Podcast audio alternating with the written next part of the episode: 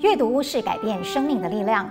冠德玉山教育基金会长期致力推广阅读，打造书香社会。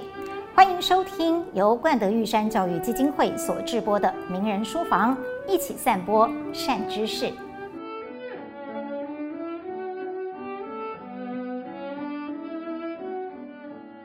有没有觉得今天名人书房的场景很热闹呢？看看我们的周边充满了打击乐器。讲到打击乐，大家会联想到哪个名字？我相信十之八九的人跟我一样，都会想起三个字：朱宗庆。到底朱宗庆这个名字为什么会成为打击乐的代名词？我们就要请朱老师今天来教我们用音乐阅读人生。欢迎朱老师。志玲好，大家好。而且很谢谢老师哦，今天愿意开放你们朱宗庆打击乐团的基地，来让我们录名人书房老师的这一集专访。哎，我觉得蛮好玩。我跟老师二十年不见了。对对对对对。然后今年这个日子，我觉得也很特别。二零二二年录影，刚好你回国四十年。四十年，对对对。然后也刚好在今年，你卸下了国家艺术表演中心董事长。你也说这是你公职生涯的最后一役，所以我觉得啊，我们挑这个时间访问真是太有意义、太有远见了。对，我想请老师，四十年内这么长的时间，如果我想要请你用概括性的几句话来回顾你这四十年的打击乐人生，对对，老师会想怎么形容？是我先先讲，四十年好像一下子过去了。那对我来讲呢，这四十年我始终完整的，因为我喜欢，所以心有所爱。全力以赴，打击乐是我的专业。我因为打击乐认识了很多好朋友，也因为打击乐让我服务社会。嗯，就是我的打击乐。所以老师的感想好大爱哦，很自然的。真的耶，你心心念念的都还是大我，而不是那么小我的部分。感动。我希望分享。对。所以你用打击乐来分享人生，是的，是的，是的。嗯，其实这四十年，老师经历了很多不同的头衔，是是，有没有？你刚回来的时候，人家说你是青年打击乐家，啊，青年两个字不见了，对对对对对，就变主任，对，总监，呃，团长，董事长，对，团长、校长，通通都有。哎，我蛮好奇哦，历经这么多角色，老师你自己，你觉得啦，对对，你最享受哪一段时光？对。我真的常常想这个问题，啊、呃，四十年好像是昨天才刚回来，所以我对每一个阶段对我来讲，我都非常享受。这句话不是讲好听话，我真的，所以我常讲，我虽然过了四十年，我的心境还是二十七岁，因为我是二十七岁回台湾的，嗯，对，虽然长得不像二十七岁，身材变了，啊、嗯，不像现在还是二十七岁的样子，啊，没有，就那种心境，我就我做每一个阶段，从青年打击乐家。从开始摸索，然后碰到很多困难，我都觉得理所当然。嗯，当我有一些可以表现的机会，我就非常感恩。嗯、这个过程里面让我有很大的动力，愿意一直往前走。那么，其实我做的很多事情，嗯，如果我没有打击乐，大概没有那么多动力让我愿意做那么多事情。嗯，所以我口口声声，一个人叫我董事长，什么呃总监、校长什么，我我我最喜欢讲我是打鼓的，这才是我最基本，我觉得我最出发。让我跟这个社会连结的，我的专长或者我的职业。嗯，可是老师，其实你还真不是只是一个打鼓的，就像你自己说的，你什么都完整的。是是是。所以这过程里面，像我刚刚讲了那么多头衔，其实头衔只是人家在叫你的。是是是。事实上，它代表了你不同的人生阶段，是你不同的主要任务。对。然后这些任务里面有一些，坦白讲，对，我们觉得好像跟感性的音乐家应该是相违背的。哎，你看法令的制定多理性啊！是是是，一个团的管理，然后教学系统怎么样去建立，这一切一切，还有包括在行政的部分，它根本就是很理性的。你怎样让自己掌握什么样的原则，成为一个理性的音乐家？我因为完真的，因为我想要追求的一些梦想跟大家分享，所以全力以赴就会找方法。嗯，比如说我写的第一本行政法人书，台湾第一本行政法人的书，很多法律，你知道连资深记者都说看不懂哎、欸。对，很多学法律的人讲说啊，我好勇敢。嗯，对。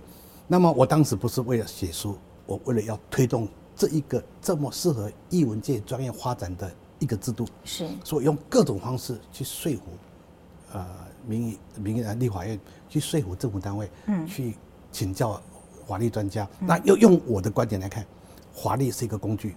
那我的观点是，怎么样用法律的制定，让艺术工作者可以找到一个专业发展的空间。嗯，这个如果没有感性的人，大概不会做这个事情。对，所以有人常问说：“哎，你是学音乐的，怎么看起来好像做那么多事？一定是一个很理性的人。哦”我就是因为太感性才会做那么多事。嗯，理性只是让我把事情完成而已。嗯，那一定是从感性的驱动，理性才能够来完成我感性的这种梦想。哎、欸，老师这样讲我就懂了、欸，难怪我很喜欢你书里面写的一句话，我还把它特别笔记下来，哦、是就是你写说啊，感性和浪漫，对，不是是艺术家的特质，对对对，不是特权，没有错。所以你很强调纪律的重要，對對對，我甚至也从你的文字里面，我才第一次的感受到说啊，对耶。原来音乐也是时间的纪律。是，是老师，你大概自己是从哪一个阶段开始，你觉悟到纪律这个概念的？我在想这个问题，大概三个原因，一个是我天生，我很小的时候，很小很小的时候，我带一张椅子去看，看戏或者看看表演，我一定要把东西带回来。啊很多人讲这囡仔吼做前面的，啊，前面的意思很多时候他太在意啊、嗯，啊，我不晓得为什么，很小的时候就这样子，也没人教你，对不对？啊，没人教我，嗯，我在读国立艺专的时候，因为那时候没有打击乐主修，那时候我因为我会打鼓，所以交响乐团就要我出来演奏，要出来参加交响乐团打打击乐器，在打之前要很多人帮忙把乐器搬过来，那我搬，演出完以后，大概大家就去。进攻了啊、嗯！那我就一定要把乐器搬到学校。对，那时候已经很少了，你就自己要慢慢搬。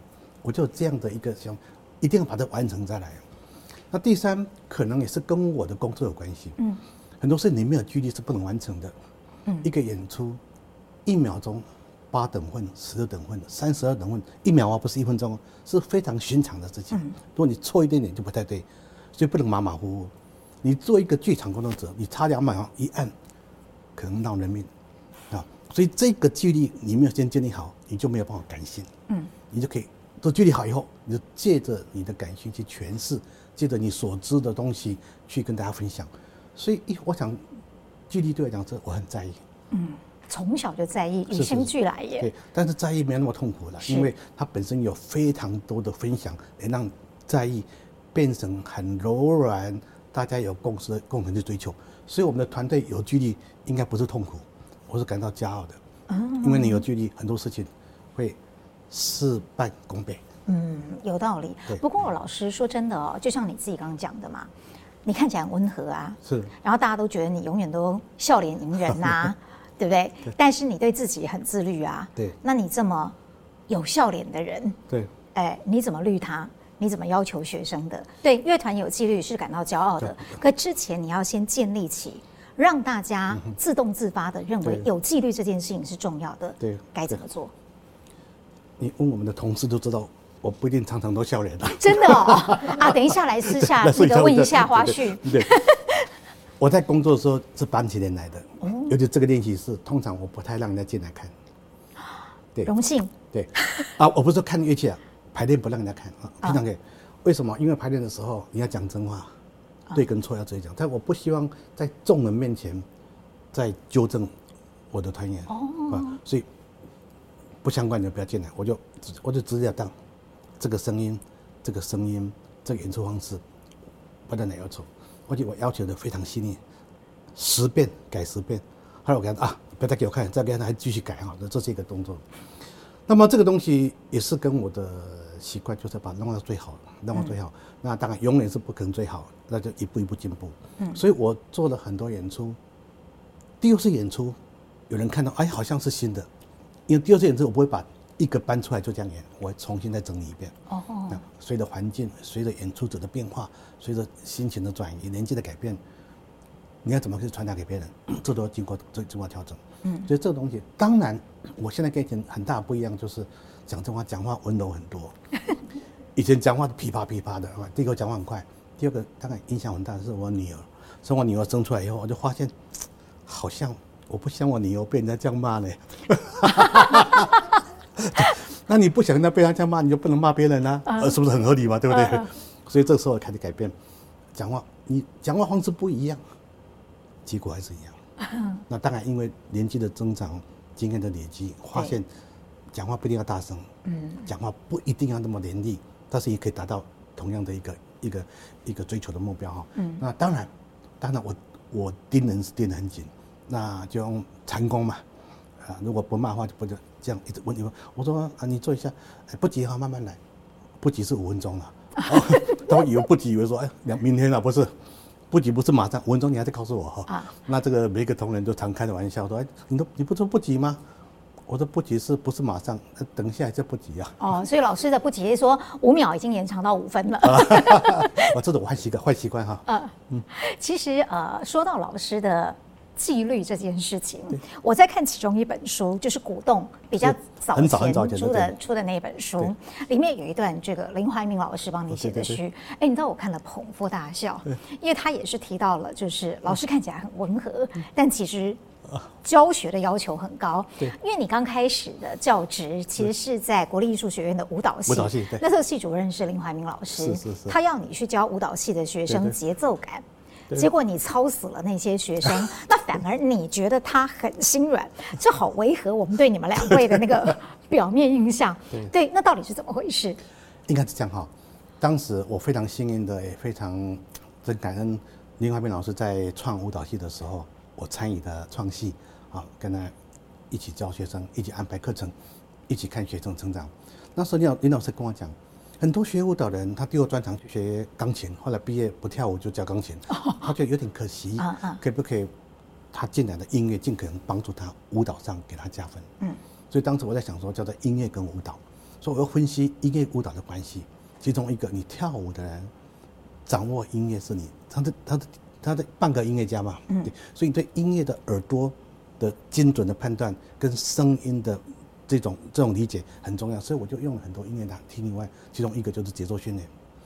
我当时很勇敢的，现在的学生都觉得很特别。他们现在当然以前每个人都很头痛，现在就蛮感谢我。我用一个史特拉文斯基的《春之祭》啊，因为我这种一个舞蹈，它不会一二三，它可能是一二三一二一二三四五六七八一二一二三四，那个那个变化太大。是，你要想办法去掌握拍子的结合，它不是只有。一块一块，它是长短变化很大的，要他们听，要他们看，要他们背。后来他们听到这个舞以后，就发现掌握舞蹈的骨干，嗯，到最基本的那个节奏，他们能够理解，对他讲以后帮助很大。他编起舞来对他讲也是比较轻，对吧？所以这一点来讲，我是觉得，现在觉得回想起来，当时那时候我才二十几岁啊，不懂事啊，那我就管他，你就是要会了。回想起来蛮有趣的。呃，那会了以后哦，呃，这些人他事后，是经过几过很多年之后，如果再跟老师谈到那一段，你逼迫他们春之祭的拍子要打得很清楚，听得很清楚的那个过程，他们会怎么跟你回馈？啊、呃，我碰到了，不敢说百分之百了，百分之九十九点九都很感激那段时间哦。每次他们聚会都拿这个当当笑话。对，现在在在台面上，像吴亦芳啊。和小梅啦，这他们这些都是我以前在训练过程，他们讲当时老师这样要求他们，没有想到未来在工作上这么多需要会会会碰到的，对他们帮助很大。嗯，现在想起来当时的冲动好像是对的。嗯，其实不能说是冲动哦，因为也因为这个机缘嘛。对对。除了您。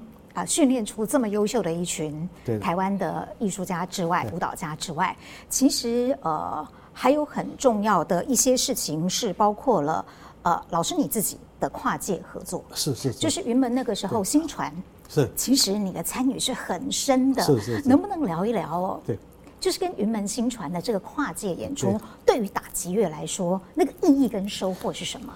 是当时林怀民老师要我参与薪传的演出啊，我觉得很兴奋啊，也是一个很大机会、嗯。除了现场演奏，那么我在演奏的时候，那全场但我不是全曲都打，有几个几个段落我要打的时候、嗯，我就发现我打出来的声音，我的力量在帮助舞者。如果那天演得不好，应该是我打不好，不是舞者跳不好，所以我就想办法用我的打击乐来帮助舞者，给他力量。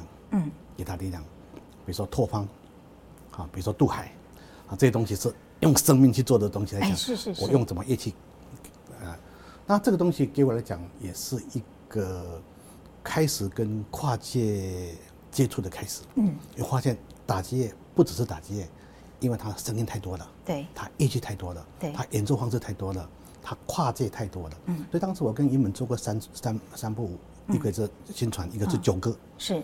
啊，脉动大地啊，第三个是跟罗曼辉老师做的哈、啊，嗯，前两个是跟林怀民老师，那个让我感觉到音乐跟舞蹈那个混合在一起，以及音乐以外各项剧场的元素要素，帮助艺术演出的跨界的可能性，给了很多的启发。嗯，对啊，另外一个收收获是，因为一门我跟林老师在在台湾，也到欧洲、美国。很多地方也做过演出，是，所以我就看到林老师怎么训练舞团，他的专业、他的坚持、他的方法。因为我演出不是全部嘛，我在舞台上就拼命的做笔记，也是后来我创办打击团一个很大的因素。哦，啊，他的那种严谨、专业的要求，嗯，跟舞者之间的那种要求的训练，啊，我都学到很多。所以一个薪传，不只是薪传，也不只是音乐，呃，跟舞蹈上的结合，而且是一个。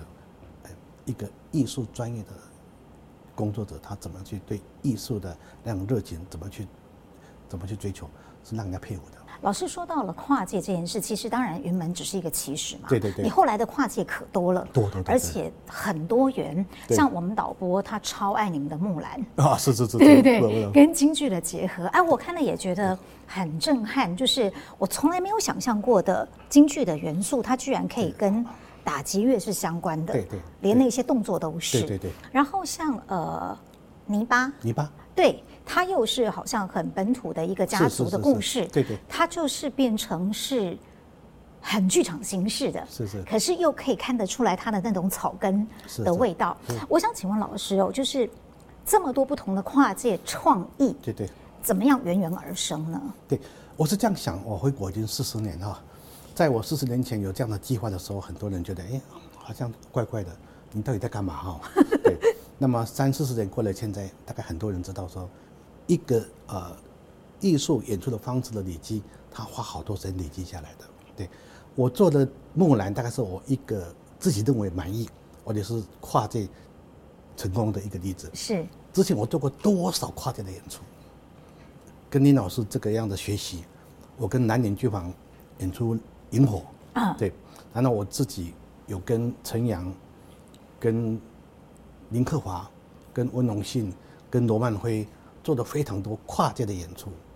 那这跨界演出慢慢累积，累积累到二零一零年是第一次把二十几年来的经验开始去修饰、开始整理，再成一个木兰。嗯，对，木兰的开始是跨界嘛，后来发现跨界对我们是不够的，我们要把它回归到我是打击业。所以叫击乐剧场哦、oh, OK， 就是我所有的结合，如果跟打击乐没有关系的，我为什么要结合？嗯嗯嗯，先把自己定位下来哈。是是。所以京剧跟我们合作，你看到台上二十三个人演出，你要知道只有三个是国光的，嗯，另外二十位全部是团员，所以很多人很惊讶，哎、欸，以为那些都都都是国光三位，但国光三位都很强的三位来帮我们忙，所以我们要练十八棍、十三响、基本锣鼓点。那种京剧的跟打击有关系的训练，我们是花很长时间练习的。看得出来。一开始做的时候，团员还问我，有段时间很低潮，他们撞墙，他说为什么要学这个？嗯，对。那我现在可以讲的话，因为因为你会播出来嘛，我跟导演就分别扮黑白脸。哦。对，导演拼命的要求，我就不断的跟团员沟通。大家辛苦了，这个在音乐上来讲，你不是这样打，嗯，棍子打，打身体都打击，它跟打击完全没有脱离的。但这样的棍子打是要功夫的，它不是这样一天两天、半年、一年两年才会打，否则你可能被打头破血流，对不对？身体不像你想那么简单，它是需要很多的点打到对，打到彼此的互动，达到那个氛围，那个是很大的训练。所以这个东西来讲，我们认为，这个就是我们追求艺术里面非常大、非常有趣的挑战。嗯。那么这个挑战来讲，我们到莫斯科演出，主办单位告诉我们，你不要给我翻俄文，你用原来怎样的文字就怎么文字。我们在演五场啊几场啊，嗯，满满的，他们的媒体的报道，我真的觉得我很惊讶。嗯，这个艺术的组合以及不同国界，大家都看懂。嗯，看懂。所以很有趣的，这是一个木兰啊，当然，当然泥巴，泥巴另外一个情况，泥巴当然它是一个从卢竹兰一个社区，一个很爱家乡、很爱家的一个林光新先生，他的故事扩大成一个玩泥巴的人，那个是非常本土有趣的话题。陶瓷，嗯，树下，然后屋檐下，然后在整个三合院，它太多故事可以描述，它音乐的过程又好听又好看，那我觉得很有趣啊。我们继续还有第三、第四、第五部会出来。嗯，其实讲到第三、第四、第五部，我知道今年二零二二年就有一出很新的，是以蒋渭水先生的故事的啊、呃《霞飞春光》音乐会，对不对？所以这也是我接下来想问老师的是，我太好奇了，就是人的故事，对对，家族的故事，是是这些很实际存在的历史，对，对对我们怎么去把它构思成音乐剧场呢？它应该掌握哪些原则？蒋渭水的音乐会《霞飞春光》，它不是剧场，它还。我们只当成音乐会而已，只是音乐会。音乐会而已、嗯，我们先做可以的话，再往后去发想。是，对，它是音乐会，但是我们在表达的时候不做线性的表达，因为你要一场音乐会一百分钟要把蒋渭水的故事讲完是不可能的。是是，我们分成七段。对，七段。嗯，那么七段里面我们找了四位作曲家。是，我们找了蒋渭水的助理，那个呃江礼荣老师。是，他很清楚的讲了很多蒋渭水的故事跟资料。那我们找了个编剧苏鲁芳老师来做编剧、嗯，他把故事当成一个音乐的串联而已，对，他不到剧场的地步。嗯，但是我们当时是因为喝咖啡所撞击出来的一个梦想，又是喝咖啡，喝咖啡，对，我真的很好看，很好听。嗯，我在采培过程里面，因为你知道，从开始的构想到开始追求过程里面，有很多提心吊胆的地方。哦，可以不可以？有没有可能又会过度幻想啊？会不会技术上融不得起来啊？那我们对蒋渭水这样的一个让我们尊敬的人，我们会表达有什么不理想的地方？嗯，嗯有太多要思考的地方。对。那么我们后来一流的编剧、一流的导演、一流的作曲家，我觉得让我非常感动，值得，值得来看，非常精彩。嗯、那这是一个音乐会的开始，它是跨界的音乐会，跨界我们在音乐厅。所以简单的布景、简单的灯光，还是以音乐为主。所以我们有打击乐团演，还有二十位合唱团的的团演一起演出。嗯，有简单的肢体，有合唱，有唱歌，有打击乐，有故事。嗯，那么我们想，如果这样下去还好的话，我们会发展另外一部职业剧场。嗯。其实要花很多时间累积下来的。哎，我相信耶。对 对, 对。其实我甚至都很好奇，说，哎，一首旋律。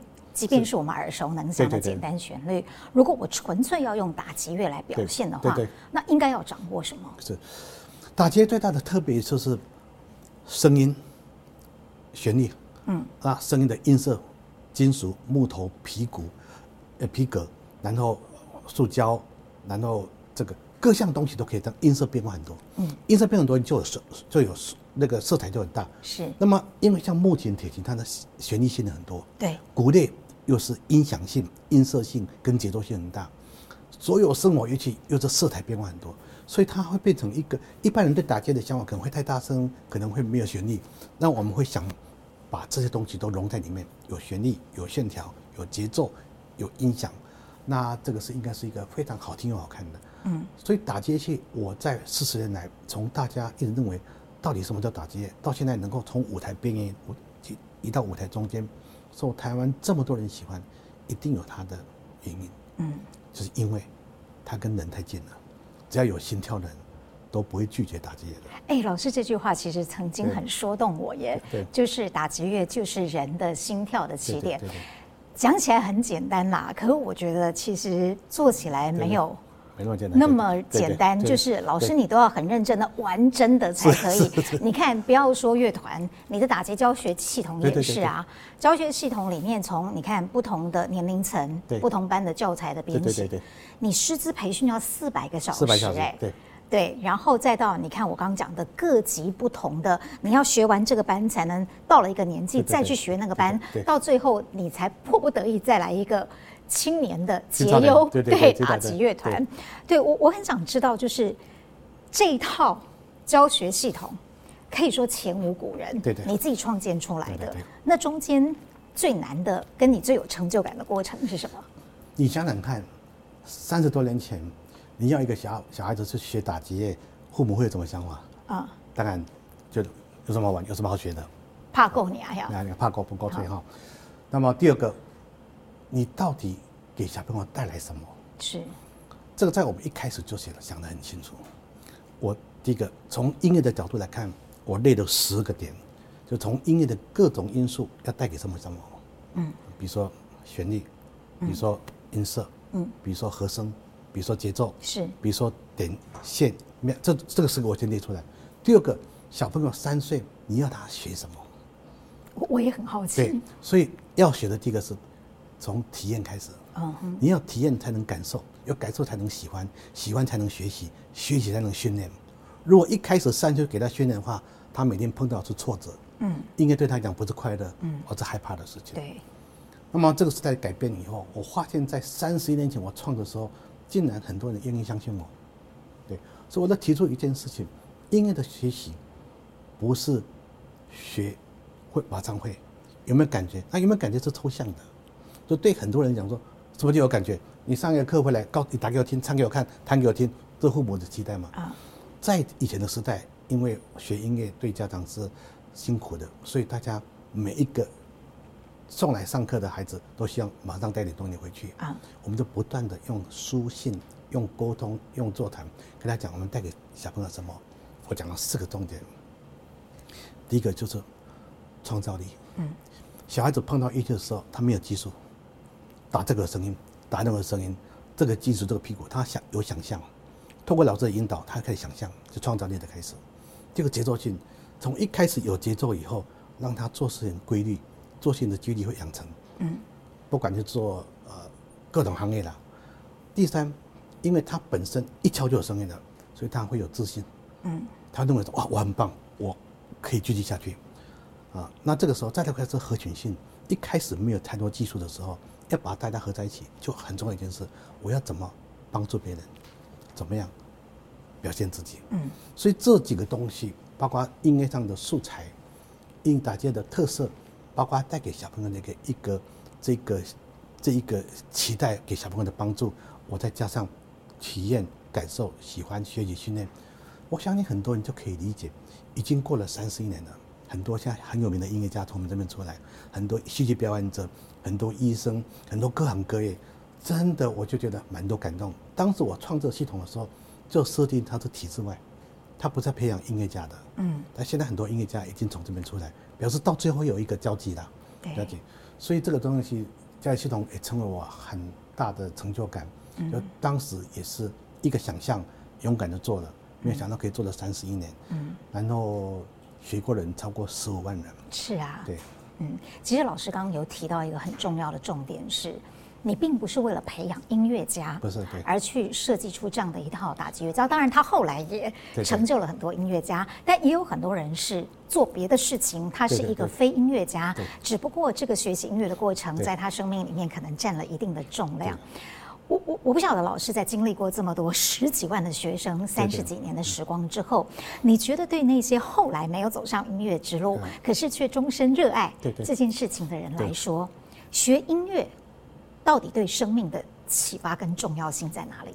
我觉得哈，我一开始创办的的一个初衷就是，生命就是音乐带给他生命的丰富。这句话看起来蛮伟大，实际上很容易，因为你有声音的时候，对它产生的刺激，嗯，它的追求探索会多的，对，会多的。嗯，我有一次去吃一个日本料理，老板跟我讲说，厨师就是你们系统出来了，我告罗斯威啦。我讲了，伊讲哇，那个选材料、切片什么摆盘，我说我那是我害你的，我听得蛮感动的。嗯，他已经在做其他行业的，我也看到很多当医生的，他因为学业过程里面，他在操刀的时候那种节奏性，那种听耳朵听到心跳的感觉，嗯，事实上是很敏感的，哦，是很敏感的，对。哦，我可以举太多太多例，那种是各行各业里面，你听到那种感动太多了，那太多，就是说，这都是不是我想到的。当然他可能是这个学生来鼓励我回馈的声音，嗯、但是我 也, 也相信一部分哈、哦嗯，一部分的确他对人在生活上给他更愿意去尝试新的东西，是也让他知道除了工作除了生活一样还有很多美的东西可以去探索。嗯，你会学打击器，你就很想进进音乐厅看看画展，听一点音乐，他的生活层面会有多一可能性。因为敲打我刚刚讲过了，刚刚去年也就是说有感动你的，就是说他是人的心跳，就是心跳都打结着，所以基本上用这样的开始以后，你对所有的接触就自然而然的、嗯、既然自然而然的话，你就继续探讨，继续探讨以后就会累积，嗯，当成平常的你就当成好玩，有累积你就会学习，嗯，那有学习以后就会让各行各业啊、呃、会会加持啊，嗯，对不对、嗯、所以我想当音乐家很好，不当音乐家很好。嗯，那当音乐家呢？嗯，我知道后来您团里面有很多学生，对对对对，后来是追随您的脚步，对对对，他们后来也出国去进修，对对对，主修音乐，而且真的也出国去进修了，对对对对，就跟您一样。对对对对，老师，你现在回想起来哦，到维也纳这个音乐之都进修的那些年，对你的人生，对，到底你认为最重要的价值在哪里？我以前学音乐，就是为了考试，为了演奏，为了这个、哎、找一个很棒的表演场所，就是比较是以工作取向。我到维也纳读书以后，发现音乐跟生活连接在一起，嗯，这是我很大的感受。就说这些音乐家，他可以在国家剧院，嗯，可以在音乐厅，是，他也可以在咖啡厅门口，也可以在街上里面，那种生活跟音乐的结合。是让我非常向往跟羡慕的。嗯，对。后来我想想，台湾不也是吗？嗯嗯。以前庙口，以前很多民众聚会的地方，不是很多人在那边，就就演戏也好啊，聊天也好，喝茶泡茶也好，不是吗？嗯。如果是的话，可不可以把很多东西放松一点点？以前我们听音乐会一进去就做笔记了，啊，这个有没有错？那个有没有错？啊，这个怎么进步？好像以后看听音乐会都在在做评论的样子。啊，对，我可不可以好好享受欣赏一下评论的人，另外评论人必须做的事情。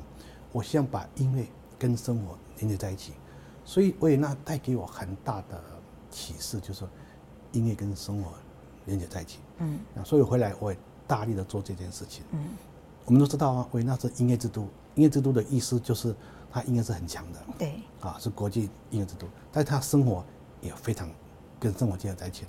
所以回台湾以后，我也努力做这件事情。所以我打街刚开始的时候，除了从学院派的国立艺术学院、北艺大、台艺大、文化大学，很多大学我去争取成立打街组，训练音乐家。同时我也到很多地方，上山下海，嗯，庙口、公园、古迹，上综艺节目，这当时是不太被接受的，对，我都做了。嗯，我就说用这种方式告诉大家，音乐跟人是很近的。嗯，希望你能成为你一辈子的好朋友。嗯，其实老师不但是身段很软的音乐家，而且你的沟通方式是很全面的。嗯、就像老师讲，你看你综艺节目愿意去，呃，医院你也愿意去，是是呃演奏等等之类，他你让他变得很普及化，嗯、可是你也让他很国际化，就像您说的，打击乐经常在乐团当中，过去我们的想象它是在舞台的边缘，可是你的努力，你是把它推到了呃舞台的中央，甚至于后来哇，又轰轰烈烈了，办了呃开了基金会，然后有台湾国际打击乐节，对对对对，然后我看到过程才知道啊，原来当初国际打击乐节的起始这么辛苦，啊、对, 对, 对, 对，你没有经费，你还要去沿门托钵，然后终于你把它办起来了，到现在也轰轰烈烈也办了十一届了吧？十届，第十届，第十届，明年十一届，对。啊、嗯，你你如果现在回头看呢、哦嗯，你觉得你做对了什么？我让台湾的门打开了，打开的意思就是说，好的进来，好的也出去。嗯。我在一九九三年办打击乐节的时候，就应该说喜悦也是让我担心，因为很多人把朱宗庆跟打击连接在一起，画等号。嗯。但我很高兴大家对我的肯定，我也很害怕不是只有这样而已。嗯嗯，所以当时我想说应该把全世界最好的带进来。嗯嗯，所以一九九三年我就办这个活动，对，然后把全世界最好，我已经带进非常多世界一流的的打击家打击团来。嗯嗯，那把他们带进以后，发现台湾不只是打击家好，那些台湾的文化素材，那真的太了不起了。所以进来出去进来出去的过程里面，台湾不但成为世界的打击重镇，嗯，台湾的打击业在全世界不是打击而已，台湾的打击业，台湾的打击作品，真的在国际上也是非常活跃。嗯，那么我做的就是，啊，把好的嗯好的艺术家带进来，我们把好的艺术作品、艺术人才，呃，送出去哈。嗯，这个我们实实践来真的做到了。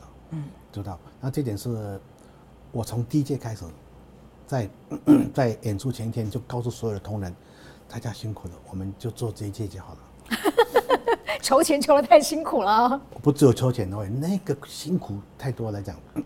那每天每次上台开幕那个那个裸下去以后，就宣布下届再继续。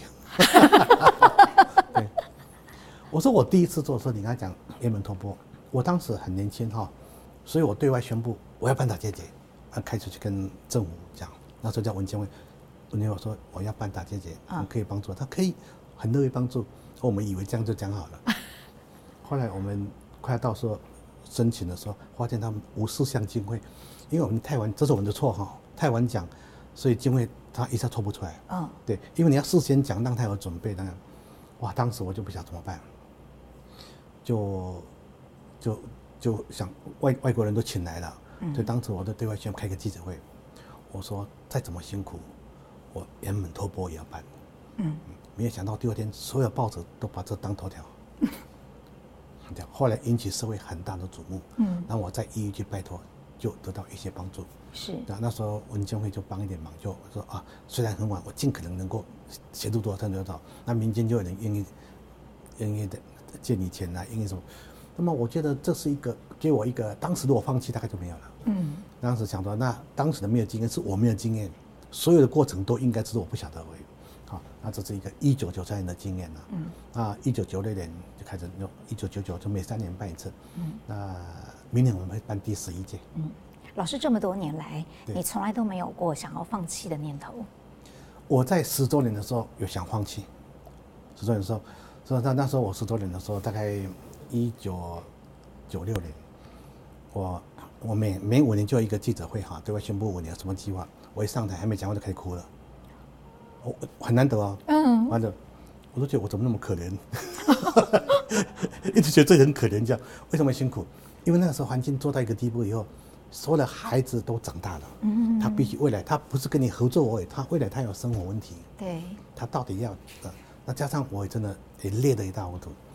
那么一讲完话以后，我回到我的乐团，那时候我大乐团在大直，嗯，一进去进去。那个练习室有人在练琴，有人在办公。我突然想说，我不能这样停，啊，那是我第一次，嗯，第一次想要放弃，没有几分钟我就决定不放弃了。之后没有一次想要放弃过。嗯，我认为做事情困难是理所当然，没有那么那么简单，不会轮到我。嗯，一有经验，困难不会减少。嗯，看你要不要而已。嗯，所以我的经验告诉我，啊，呃，要不要，喜不喜欢。看你的价值，啊，那我做那么久来，啊，到现在为止已经回来四十年了，我从来没有放弃过，嗯，没有放弃过。那么有没有困难？有，我正日以挫折为伍。但是你经得起打击。啊，对了，这是给自己消遣自己了哈。就是如果那么简单，应该不会轮到我。嗯。那么这个过程里面，我也很开心，有一批、一群、一堆啊，这样讲不太礼貌哈，哦，疯子。嗯。愿意做一个疯子就算了，一堆疯子你就很难不做了，嗯，很难做不好，嗯，对，所以我就很幸运，我有这么好这么棒的工作伙伴愿意一起打拼。嗯，其实老师讲的连我也很感动，我现在也觉得很受启发，以后遇到困难的时候不会动辄就觉得那么的挫折了。不会不会，要不然的话怎么会轮得到我呢？对对，对不对？其实听朱老师讲音乐，真的会觉得好像音乐真的并不遥远。也不是一道高墙，是是，而是真的很贴近自己的生命才 对, 对, 对, 对。但你也常讲说，其实音乐就是生活学习的累积，是是，所以在您谈音乐的时候，它其实有很多其他的层面，包括你自我要求的，是是是，或你对学生的，像我知道的就是北艺大有讲座，对，通识讲座，对对对对，然后你的教学系统这边也有一些呃不同的嗯大师讲座，对对有啊、呃，生活学习对对也要哦。对对对老师，你会教学生特别去学什么或阅读什么吗？是，我就这样子哈啊、呃，在我我年轻啊，就在我年纪不算小哈，从年轻人到现在的整个台台湾在艺文界的改变是很大。以前只要你技术好，大概就不错了。哦、啊，现在技术好已经满街都是了。现在小孩子真的，我我跟他们开玩笑，我回台湾那年，我开的读书会的曲子，现在小学都会打了。对，那我觉得为什么？因为他们资讯太多了。对，对，那我就很感动哈、啊。所以认为一个学音乐的人啊，技术只是他的基本条件之一。嗯。问题是你的头脑、你的知识的吸取跟表达的能力，我从音乐表达能力。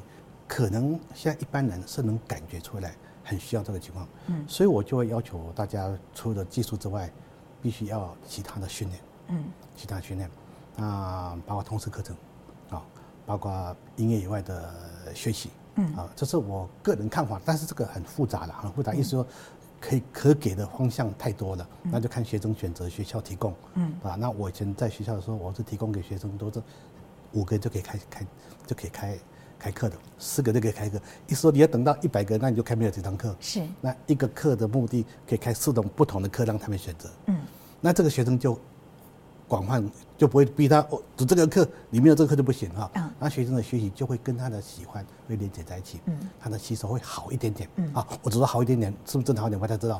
所以这点对我来讲，我是觉得很重要，很重要。老师，您当北艺大校长的时候。据说那个时候图书馆多了很多藏书，是扩充了不少书，而且阅读公空间也有差不多进行了一点改造。你当时的想法是什么？鼓励他们阅读，还是说你会鼓励学生看特别的书，还是帮他们开课外书书单吗？我小时候因为是恶补时代，所以读书都是为了考试而已。嗯，所以我开始读课本以外的书很慢，好慢才开始读。所以我认为读书吸取各种的常识是很重要的哈。我在北大当校长的时候，每个人第一个想象朱老师当北大校长一定办很多活动，这是第一个大家想象的。因为当校长之前是当系主任，当两天的总监，后来发现我第一件事情是图书馆，嗯，大家吓一跳哈。当了图书馆，我就争取了非常多的经费，每年每年争取的经费，就提供各种书籍，由各学院自己自己去买啊，自己进。然后不管是书籍，或是有声，或者就是不管用什么方式，让学生给多一点选择。那么我持续六年、七年，每年都争取一笔经费，嗯，都上千万了，上千万啊，不是不是几十，上千万啊。这然后学校的图书馆我做改造，嗯，对啊，我还有一个笑话，我本来想说图书馆喝咖啡很棒嘛，啊，结果我这样的想法，图馆长不同意，校长只好遵照馆长的想法嘛，对。那我觉得喝咖啡看书很好，那、嗯啊、他他想我们当然尊重，就是这样子。结果办的通识教育，通识教育很多人觉得，通识教育我请了台湾很多各行各业的宗教的、医学的、哲学的、嗯、艺术的，嗯，就请他们来来来来讲课，嗯，然后这个通识课程来讲，比如说除了你的专业以外，这些东西对你的帮助是很大，嗯，那么我办了非常多，嗯，好、啊，再过来我就想办法。安全考量以外，接下来我在办活动，所以大家第一个对我的想象有点，有点没有想到哈。对对对对，所以这个那因为我从小在乡下长大，那么读书的机会是为考试而读书的，所以发现知识常识对我来讲是非常重要的一个，应该是累积的东西。那么我的不足，就希望在学生里面能够补足他们。嗯，那这在我当时的的想法在讲，所以我在当时也办了很多的通识教育，嗯啊、呃、讲座。啊，我觉得蛮蛮有趣的。嗯，老师，我问一个外行的问题哦，请问学音乐的人，嗯，就是说，如果他未来是以演奏，嗯，或创作为主的人来讲的话，有没有必要一定要学或者是读音乐史？我觉得应该要。嗯，音乐史是基本必备的条件的、啊嗯、啊，用不用得到，不是说我今天练了五天就会演出啊，这个东西是很技术性的东西，它可能对你。我有一门课叫做啊，就是等是作品分析，我就要他去分析这个作品之前的来源，嗯，那个国家那个地区当时的历史背景怎么样，而不是讲说你是谁写的，他怎么写，那个东西对我们现在讲是很简单。我让你只能，它不是只有工具而已，你知道背景，你的诠释方式都不太一样。嗯，那这对学生来讲说，哦，我做研究就好了。对对，但时代变了，现在小孩子都很厉害。你长大以后，你的表达的好，就是因为你的诠释，你对声音、对音乐的掌握，嗯、这个东西很很现实的。嗯，你懂多少就能表达多少。嗯，对。那这个东西在我学校里面，我个人这一块我是非常非常的在意跟重视。嗯，那这点我觉得，像马水龙老师、赖德尔老师、林怀民老师，都给我很多很多的这种这种指导，我觉得都是很棒。嗯嗯，其实老师也有提到说，呃，其实音乐跟人文涵养之间，对对，它真的是有一定的对应关系的。对对对，你大概自己是在哪一个阶段体会到这样的好处？因为您好像有提到说，其实真正开始读一些其他的书，对对，不是为了考试的目的，对对对，很晚，差不多是你到台北来读书的那个阶段。对， 对， 对， 对， 对， 对，那个时候大概你觉得你汲取了什么样的养分？是这样子，我乡下的时候，我是读我这那是二补时代啊，二补时代，就是早上起床，晚上回家睡觉，其他都在学校。嗯啊，学校每天一不但考试，就为了升学。所以除了考试的课以外，我不晓得读什么。嗯，那时候那我那个时代是不能看漫画的。嗯，那时候被打哈。嗯，啊，那那时候音乐家我就认识一个叫文夏，对对，当然他很棒的，他他很棒，其他的我我都不知道哈。是。那后来读初中以后就开始有幻想了，但是那时候只是为了考国立艺专，我就开始做读乐理，对，嗯、也是蛮功能性的乐理合成对位。那么读艺专以后，才发现自己什么都不懂，嗯，都不懂，所以那时候很自卑啊。从乡下来就躲在房间里面，啊，去找了一个《国语日报》，你知道一个叫做茶话，嗯，喝茶的茶茶话，啊，好像洪炎丘、林良、何凡，嗯，整个作家他们写的哈，啊，他有注音嘛，所以就对照注音这样。我他买了十，超过很多本，就一面看一面对注音，我就非常有他们的观点。有社会的知识常识，嗯，要开始认识很多字哈，嗯，好，要开始就开始思想说，哎，这个东西对我是很棒的。那结果的想法就是，以前我那个时代啊，跟你时代不太一样啊，有一个叫做仙草文库，不晓得你听过没有？我买很多啊，志文出版社啊，对，对，对，对，对，对，对，对，那时候就几乎。几乎几乎都买光了哈，嗯，一方面是买来看的，一方面拿来摆的哈。哦，那个是世界经典名著哎，是是啊，我就就是很多东西，那时候年纪还很轻哈。不然不想看懂不懂嘛，就是看，嗯，好、哦，心理学、宗教，什么这个，诶、欸，这个诗，我说就心理学，就更多的看，然后看得很过瘾，就觉得那时候开始对对新潮文库就就做的很多，嗯，后来慢慢长大又碰到的那我的好朋友我的长辈吴敬吉博士，嗯，他所编的叫做《大众心理学》，嗯，我对心理学就特别的喜欢，我特别的喜欢，嗯。为什么心理学哪里吸引你呀、啊？因为这样子哈、哦，艺术跟人是很近的。嗯，人的感觉从身体这样的奥妙，是非常去探讨它是非常特别，有时候还蛮抽象的。嗯，心理学可以让你一些解答，一解答，你说探讨心理，探讨可能性。那时候在音乐表达、音乐诠释、音乐创作里面，就多少给自己一点力量推动了。哦，对。那时候心理学，我本来最早，以前我在很年轻的时候，台北呃台中东海大学有一个音乐系主任是心理学博士，外国人。那时候我想要去考插班去考他的的那个那个心理学，是那社会系，我这样就什么忘记了哈。但是那时候我那个时代，你音乐科毕业是不能插班，现在都可以了。现在你哪个系都可以，就有一很多的幻想，很多的幻想。那这是当时我在在学校的时候，大概是。这方面对我来讲是给我很大的帮助，就大开眼界的地方很多。嗯，在这是在我读艺专的时候，嗯，那当然接下来就开始功能性就开始读了，嗯，开始为了要经营乐团，就必须读一些管理的书，对，那因为你要懂艺术，就开始读一些表演艺术的书，嗯，啊，那就这样就这样一直来哈、啊，那对我来讲，那已经是一个有趣的过程了。嗯，所以我认为我我在读书过程是慢了一点。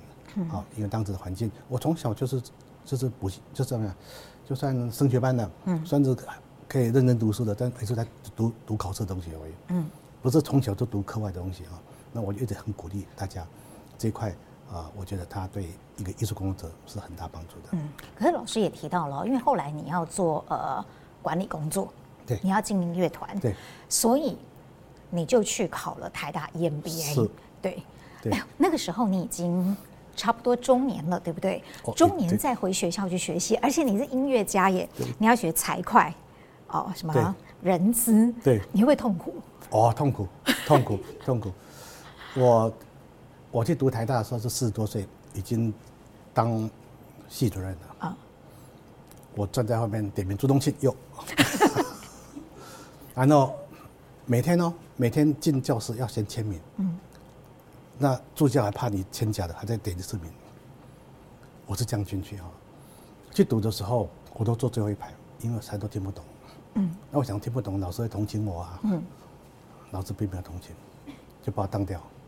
真的吗？啊，当当掉，当掉，当掉，当掉系主任？不不，不是当掉会计了。哦，当掉会，没有，我是说，竟然把系主任的会计给当掉。哦，那当然。哦，对对对，而且年纪比我轻了啊，他他他还副教授，我还记得是谁哦？没没没没事。后来第二次，我想说，已经当一次，应该会再继续当第二次。我会计被当两次。对。天哪，好挫折哦！我已经教授了，我没有。硕士的需要，应该说是没有那个需要嘛，嗯，只是我就是不死心，嗯，那我就再找一个博士班的学生，我上一堂课，然后教我一堂，因为那时候我想说，因为两已经被当两次了嘛，同学都离开，没有人可以掩护你了，来教我，后来顺利通过了哈，嗯，第二门课管理经济学还是照当，另外一个老师还是同一个老师，同另外一个老师。我就这样来的了哈，这样来，但是，但但是我就就是有一股那种非要完成不行的那种心，嗯嗯、那没有其他办法，就是找一个人，就你讲一堂，他他上你一堂课这样，嗯啊，那就熬过来了，对，呃，所以我是勉强毕业，不过去年我得到台大的杰出校友，是本校本院第一个得到的。就是说嘛，被当两次又怎样呢？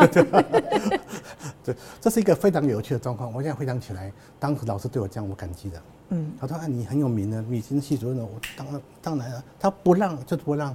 嗯，这这老师真的是很有风骨，很有风骨。你要找人灌他酒一下哈。对对对。啊，这个是我回想起来，对我是美丽的的负担，嗯，甜蜜的负担，然后是一个美好的回忆哈、哦。所以我读了三年，对我帮助很大。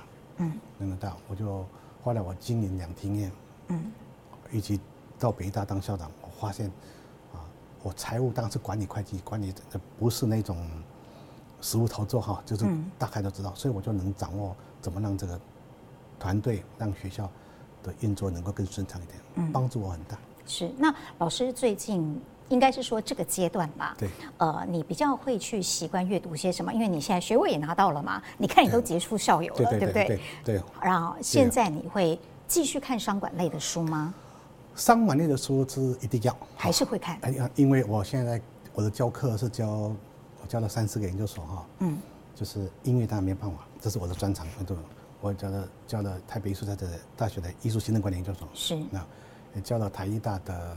哎，就是跨域研究所，嗯，也教了台艺大的文化政策研究所，嗯，所以我就借这个机会呢，给自己充实。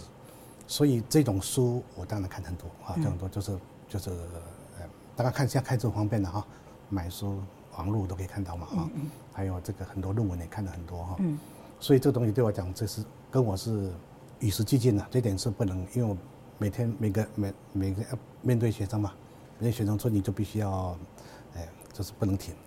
那第二个是我喜欢的东西，就是乱看的哈，乱看，就比较生活性的东西，像创意的东西，嗯，像表演艺术，像审美的东西，就是一些微博啦，嗯、啊，好，那我就喜欢看微博，所以以前我就蛮喜欢看这个什么《天下》《远见》《商周》，还有《妇女杂志》，我很喜欢看。妇女杂志？哦，我看《妇女杂志》非常好看哈、哦，啊，对对。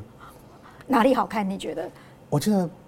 啊，呃，护理杂志哈，他看起来是想办法卖东西哈，想办法要，但我觉得他薪资很多。哦，这倒是真的。薪资很多，他很多东西都是走在别人前面啊，才能吸引人嘛。嗯。所以我看到很多护理杂，他觉得很奇怪，我就不奇怪呢。那我觉得，对我来讲是给我很多的启示啊。嗯，原来这样，原来这样，因为女孩子通常走在比较前面，啊，那这东西你可以以此类推。看到妇女杂志，在艺术上你有什么缺的？哎、欸，有道理，这个就相通的这样的东西。啊、所以这东西以前我订的杂志，后来就发现，现在不晓得没有，现在已经改变了哈，它可以用租的。哎，好，以前订换到租的，那每个礼拜给你五本，每个礼拜换，啊，这五本里面有本新的，四本是旧的，够用，嗯，够用。后来我在我的课，在我的研究所的课，不管数字班、数字班，我就要他们去看这个东西，他们觉得老师怪怪的。对，后来一看发现说，哎，不是，很多东西的新的东西都是在里面，嗯、你不要看到妇女就以为这这医护了，什么不是啊？你不要看到商业就是就是就是做生意的，不是，它很多社会的新的趋势，社会的新制都在那个地方。嗯，有时候买一本商周九十九块，你看一篇够了。我是这样想啊，我我没有替他打广告哈，对，所以这个情况讲就是，就是我后来年纪慢慢成长以后，看到很多东西开始有这样的的好奇，就是广泛，广泛，嗯嗯、那广泛的结果呢，有没有帮助我不知道，嗯，啊，就看着就看着。是，老师讲说无为不为，其实你今天带来的书，对对对，明明含金量还蛮高的，没有没有没有，没有老师帮我们介绍一下这本书哈，学美哈，这这好巧，最近刚好也有人跟我推荐耶。哦不，有人推荐我看，很好看，因为我要写序，啊、我我写推荐啊、哦，原来是因为老师写序，一定看，一定看，啊、对对，不是写推荐哈，啊，这伊国华老师他是记者出身的，嗯，啊，他以前在《民生报》当记者，那么他对艺术的喜欢，从开始接触、去感受、去喜欢，然后开始回馈跟大家分享的过程里面，美是无所不在的，嗯，他用食衣住行娱乐来探讨美的地方在哪里。这本蛮厚的，听说卖得很好。我的经验是蛮好看，蛮容易看的。对，嗯、那这个是对美的人，他的接触是很容易看，不管是入门或深的探讨，里面都有。好、嗯，这我第一个这样好。是。第二个，我就让第二个，这是我好朋友陈林玉，你看陈林律师。陈林玉律师。对，他一般讲到律师一定很严肃，不是？他是他先生。啊，洪先生、洪三雄董事长，董事长，还有他孙子 Kilo， 嗯，他在用写家书的方式跟他的对话。嗯，那因为我以前小时候看到律师也很怕，啊，后来我发现律师蛮好玩的呢。我的好多律师朋友真的是蛮好玩的，我对艺术的喜欢，对人的那种风趣，不像我们想象看到不太一样，所以他这个东西就当家书看哈。好，这个是我的好朋友。平衡老师哦，嗯哼，平老师，哎，他跟我的生活工作重叠蛮大的。是，我在北艺大当音乐系主任，他他在舞蹈系当系主任，嗯，那他也当过舞蹈学院的院长，他是我接我两天总监的下一任上接啊。那么我跟他舞台有一些互动，所以呢，他这个是就是异想天开，是把他的书用他。他是用艺术行政工作的角度去看这个书，事实上不见得。他是艺术工作者，再怎么谈艺术工作，都会谈到艺术。所以对艺术的接触、艺术工作的认识、艺术环境的了解，我觉得他是比较温柔啊，比较甜的人。嗯、所以啊，他这个他这个书也是很容易跟大家分享啊。这本是非常特别，这本书我是热爱者，后来变成。要我帮他写序，嗯，吴敬己博士啊，他写的《青年人的四个大梦》，对，我印象中是一九八零年写的，嗯，那年我在国外读书，我随身携带看，《青年人》那时候我才二十几岁，他是写十八到三十三岁吧，应该这样看，我发现到八十岁都可以看，每一个人的梦想永远都有，嗯，没有，那么他给我谈到人的人生价值，谈到。人的良师益友，谈到人的志业，谈到人的爱的寻找，是我觉得这部分年纪的，嗯。那么这本书呢，我看了很多，那这本是新的哈，现在因为我都看到不晓得丢哪去了，就来找我人，我就送给他这样，所以我就去找一个人。那么这本书呢，我已经变成只要我学生都必读，嗯，啊必读啊，那我因为我觉得对每个人都很激励。是这本呢，因为他想象跟我。跟我有非常大的这个这这丹尼尔的这个是等待未来的人。嗯，刚刚倩玲刚刚第一个问问题就跟他有关系。嗯，我看起来好像艺术家怎么这么多多理性的事情，其实理性跟感性它不是二分法。嗯，左脑跟右脑，我认为它是全脑的。是。对，你用左脑右脑，这个以前谈很多，我发现有人是不认同左跟右来分的。嗯，里面有很多重叠在一起，所以很多时候，你认为一个很严肃的人，他的感性如果没有支撑他的话，我不晓得他理性到哪里去。对，嗯、那一个很感性的人，如果没有理性支撑他，我不晓得他能够追求他的梦想没有。是。那么我曾经写过一篇文章，就是理性的艺术家，感性的科技人。嗯，就我们这种这学科技的人，应该都都都都长得一样，不是的。学科技的好玩的还是很多。对，那这个是我在我的思考哈。那这几本书是我带来跟大家分享的的几本。那么那当然，哎、呃，这个真的很棒，而且很容易读，而且呢，一看我对我来讲是很容易得到共鸣。嗯嗯嗯嗯，对。其实老师不但读很多，你写的也不少。哦，写的不少，对。对，你写的很多。你看这边全部都是老师的书，而且呢，讲到写，像这一本就很夸张了。为什么说夸张？因为它是您的那个专栏的集结。对，你以前在《中国时报》、在《联合报》哦都有专栏，你那么忙，然后你还一直持续的写专栏，后来是集结成这一本书。你看，这只是其中的一本。哎，你怎么有时间这样笔耕不辍？不，这个有一点点误导。因为同一本换了好几本哦，所以所以没那么多本了哈，没那么没那么多本，这个这个好几本哈。对对对，这本是这样，就说很多人，我我一直我从小开始，我对文化艺术都认为跟生活是连在一起的。嗯，知道我在开始推推广打街的时候，都告诉别人很简单，很简单不代表它是不重要，就很简单，所以你不要以为它越简单，人家越不怕去。接触它，文化跟生活连接在一起的，它是一个进行式，所以这个不是不只是文章，包括我的部落格，以前像部落格已经不见了，你现在写脸书嘛？对，脸书，对对对，那部落格跟跟专栏栏就会做连接在一起，这个是这个是第一集的，应该照理说我我可以弄成两本、三本、四本了。嗯，我相信。那么那为什么会出这东西？我一个朋友叫林国芳老师，他说你写专栏会不会出书？我说什么意思？会不会？我说会。很好，如果你不出书，表示你不负责任，写的写的写的就是就是不负。我说那留下来经大家检验，好，大家这是一个东西，对，所以这个过程大概是这样子。那么像这本，你看这本这本是这本是我口述，然后家珍跟冠廷帮我写的，是、哎，对，因为我口述别人写的，所以就卖得特别好。对，这个这个卖的已经六刷了，哦，六刷了哈，对，这是很急的。就在我，呃，因为我得到了行政院文化奖，又之前又得到名人名人堂，对，就几个奖在一起的时候，就就发现好像必须做一点点的的分享，整理是不是？那又在那时候就碰到这个出版社的董事长，不晓得是上天安排还是别人安排的。那天在一个聚餐，他竟然来了，他说：“哎，你欠我一本书很久了。”那我说我来不及写，就把。你口试请别人，我我要做这本的口试，好像那样，对的，呃，就但这本书在很久以前我就有做了很多资料整理了，对，那我把从乐团的、从学校的、从这个呃国表艺的一些经验做了一些些、嗯、一些累积。那这本呢，呃，我很惊讶的就是喜欢的很多，因为好像不是学音乐的人都可以有有有共鸣。对，他的确是我们可以初探打击乐，还有初探朱宗庆老师这个人，非常不错的一本入门书。所以这个是一个另外一本，呃，这辈子最畅销的一本。哪有？你最近呢还有这一本最新的，就是《心有所爱》，全力以赴呢，其实是最新的一本。那我觉得这本最特别的是在什么地方？在这儿。就在哦，这里好，对对对，我我觉得它最特别的地方是，它好像是你的工作日志，是，就是你在国家表演艺术中心这五年多以来几乎很重要的一个记录，对，全部都写在这里。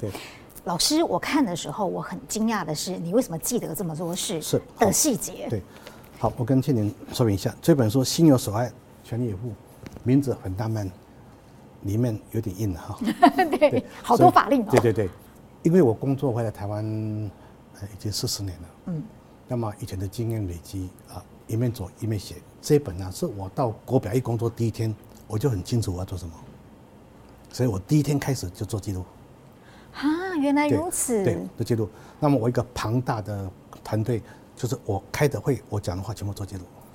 好，那么所以做了大概我们那个那个硬碟大概一百零六 G G B， 一百零六 G B， 那文字加起来大概五十万，最少五十万字。哦哦对，那大概四万五千笔资料哈。嗯，因为我已经我在做的工作说回台台湾已经回来三十四年了，照理说三十四年应该算成熟吧。嗯，好、哦，所以那时候我就一开始做什么很清楚，所以我开始工作的第一天我就知道我要做什么，我就我知道我要做什么，所以从那天开始，从我我第一章第一节就写了我上台讲那句话，里面都有记录，来检验到最后一天做的事情。哦那这个东西是比较硬一点，但是呢，它就是把我所有在工作的经验，我希望一个人工作都是会过的，嗯，那经验累积下来，可以让以后的人参考。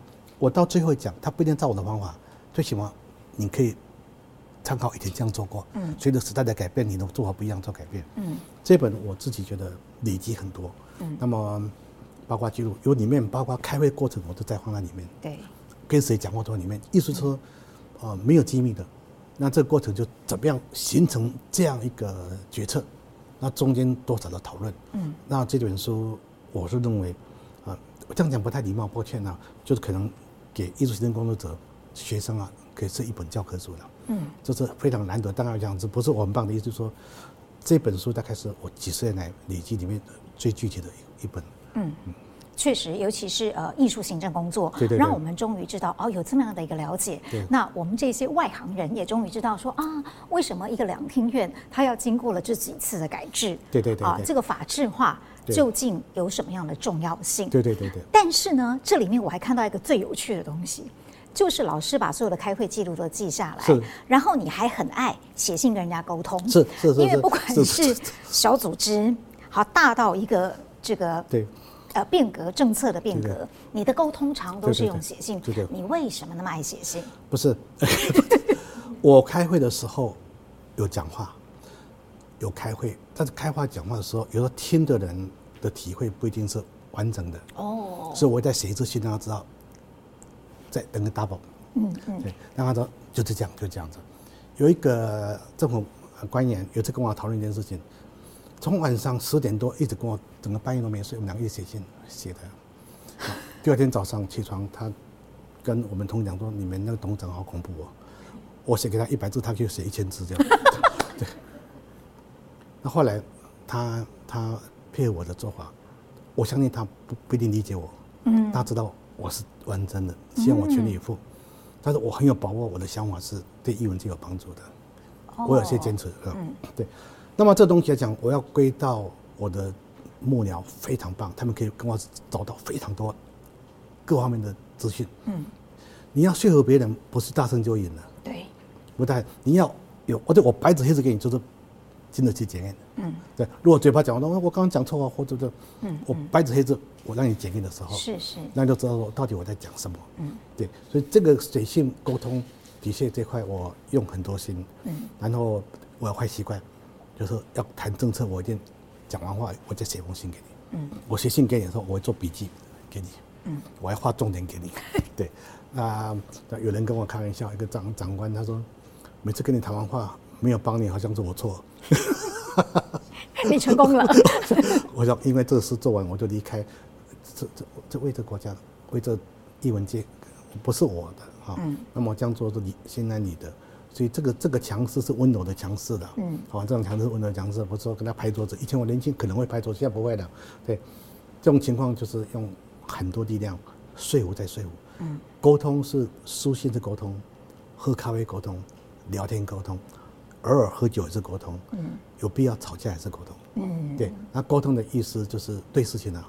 那我觉得这东西，四十年的经验，哎，还蛮蛮有趣的。嗯，其实老师里面沟通的一个理念哦，我自己看了蛮感动，然后身为一个国民啊、哦，我也很认同的。就是您提到了国家表演艺术中心，它为什么需要一个法源来支撑它？对，对对它他有他的使命，而您提出了三个愿景。嗯，哦，我记得很清楚，因为我很有感觉哦。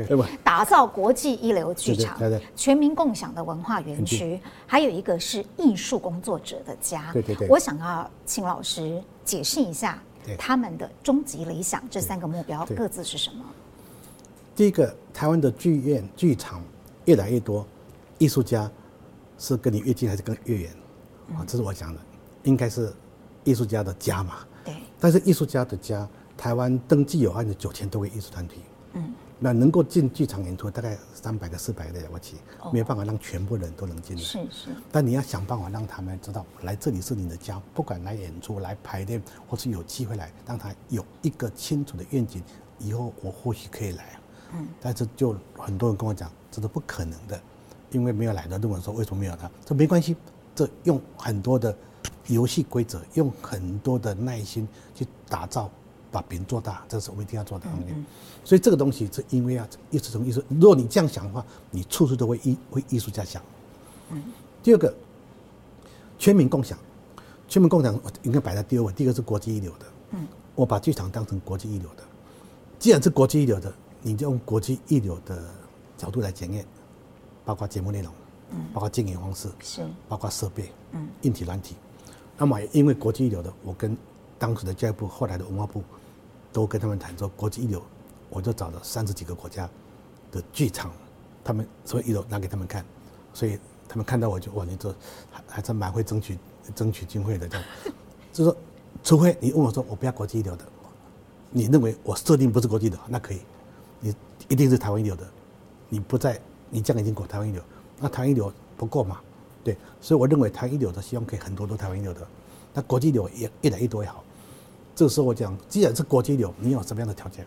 嗯，啊，那这个我也列出来很多点。我写了一本书谈这个，就专门谈这个。嗯，什么叫国际流？它有什么条件？对。啊，第二个是，你国际流是给谁看？那给大家看的、啊。对。只要人都可以进来，我们节目是这样子，只要你人都可以进来的时候，你就打开这个门，不是说啊，这个有钱有势的人才可以进来，不是。所以我们设定全民共享跟国际流这不冲突的。对。对，那么你想要进来，你就要找节目、看节目，然后进来。但是找节目、看节目经营的背后是为谁来做这个剧场？除了观众之外，做艺术家，对，一定要成为他的家。嗯，这个困难度是有的，但是目标很清楚。那对我来讲，我自己觉得这样的做法啊，到现在为止好像还没被打破。嗯，还没打破，它就是一个很清楚的一个国家剧场应该负的责任。嗯。老师，你觉得这三个愿景哪一个最难？呃，我想第一个国际一流的，我想我们三馆国际一流应该是没问题。是啊、哦，不管哎、呃、大家满不满意哈，因为这很正常哈、哦。但是我可以看全世界看那么多，这三个馆所，不管从节目或者是各项的设施跟它的服务，应该是没问题的。嗯，好、哦，全民共享也没问题。